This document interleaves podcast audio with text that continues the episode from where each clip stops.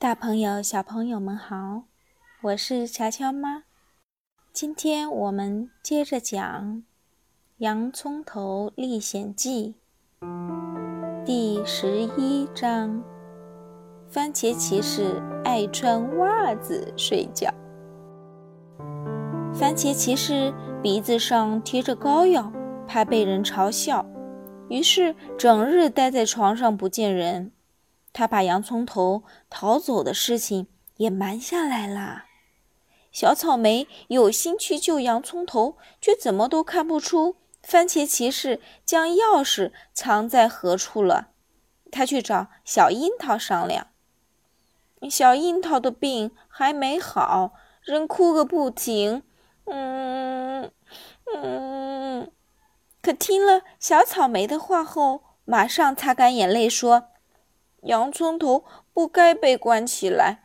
快把我的眼镜给我，我要去救他。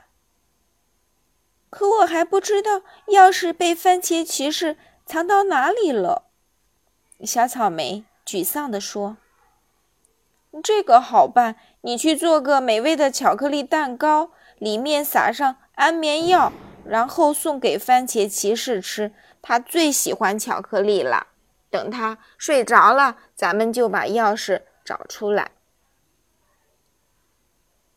小樱桃从一个柠檬兵那里打探到了洋葱头逃走的消息，高兴之余，决定把地牢里的其他犯人放走，因为洋葱头的朋友就是他的朋友。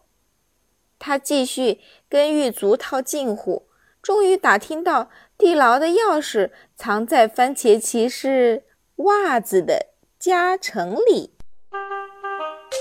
不出所料，番茄骑士一见巧克力蛋糕，顿时两眼放光，片刻就吃了个精光。嗯，他抹抹嘴，冲小草莓说。我很快会送给你一张巧克力糖的糖纸，糖纸的味道又香又甜。小草莓装出感激涕零的样子，鞠躬道谢。等他直起腰时，番茄骑士已经打着震天响的呼噜睡着了。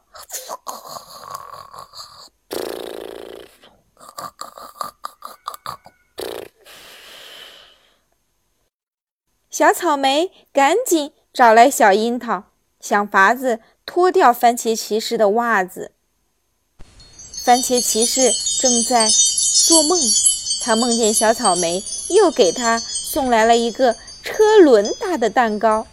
他刚要吃，见橘子男爵来了，于是他匆忙拔剑相向，吓得对方抱头鼠窜。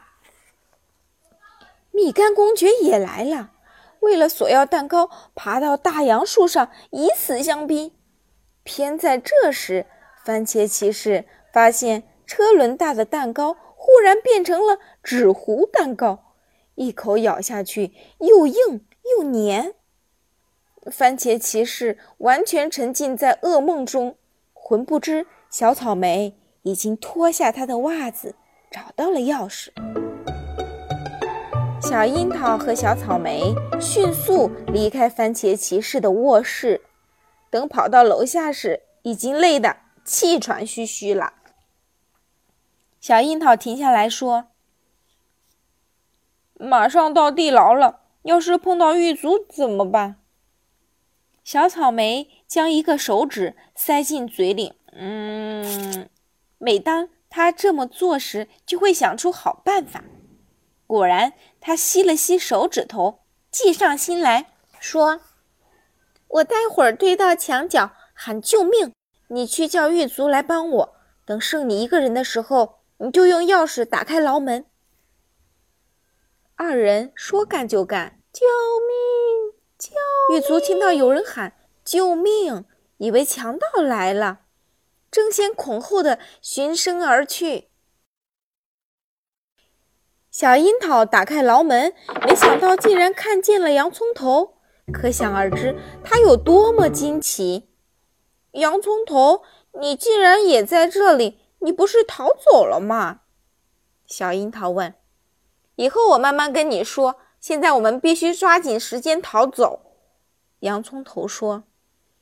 小樱桃边指引方向边说：“不用怕，狱卒被小草莓引开了，他们在相反的方向。”大家脚步不停。南瓜大嫂太胖了，一时跟不上大伙儿，便索性在小道上滚了起来。这样的确快了不少。朋友们都逃走了，洋葱头松了一口气，热情地感谢小樱桃：“你真棒！快跑吧，他们马上会来的。”小樱桃眼睛湿润了。“好，咱们还会见面的。”洋葱头说着。很快追上了朋友，帮着他们推南瓜大嫂前进。事不宜迟，小樱桃也要马上回到城堡里，好把钥匙放回原位，哼，就是番茄骑士的袜子里。小草莓在狱卒赶到之前撕开了自己的围裙，抓伤了自己的脸，为的是将戏演得逼真一些。狱卒们看见小草莓，眼泪汪汪，一副。狼狈样，便信以为真。强盗往哪里跑了？一个柠檬兵问。那边，那边。小草莓指向通往村庄的路说。狱卒们沿着大路追去，自然一个强盗也没抓着。为了交差，他们逮住了一只猫。喵！你们凭什么逮捕我？这里可是自由的国度。喵喵。那只猫气得喵喵叫，而且我等待已久的老鼠眼见就要出动了。喵！你们行了，行了。一个狱卒说：“等你到了地牢里，有的是老鼠抓。”狱卒们赶回城堡，发现犯人们不见了，一个个吓得六神无主，只好将猫关进了牢房，然后各自跑了。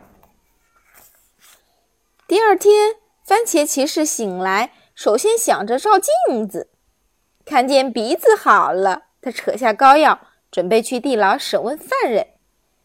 路上，他拉上了青豆律师和芹菜先生，帮忙记录犯人的口供。三人俨然是法律的化身，装模作样的来到地牢门口。番茄骑士从袜子里掏出钥匙，打开牢门，忽然听见。喵喵的声音从牢中传来。“你为什么在这里？”番茄骑士问那只痛苦的扭动着身子的猫。“哎呦，疼死我啦！喵啊，快帮我叫医生，送我去医院！”喵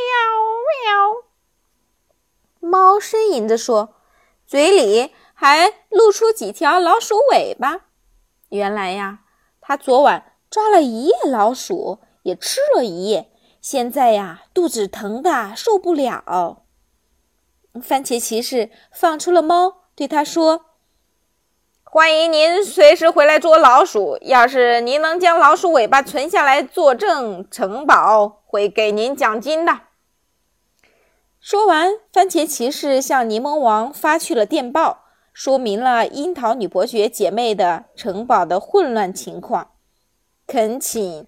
国王派兵支援，最好是御驾亲临。好啦，今天的故事讲完啦。你看呢，小草莓和小樱桃非常的聪明，他们从番茄骑士那里偷走了钥匙，救出了朋友，想出了一个又一个的妙计，把坏蛋们耍得团团转。我们小朋友们在生活中。也要勤动脑。如果你们对乔妈讲的故事感兴趣的话，可以添加我们的微信公众号“乔乔乔妈讲故事”。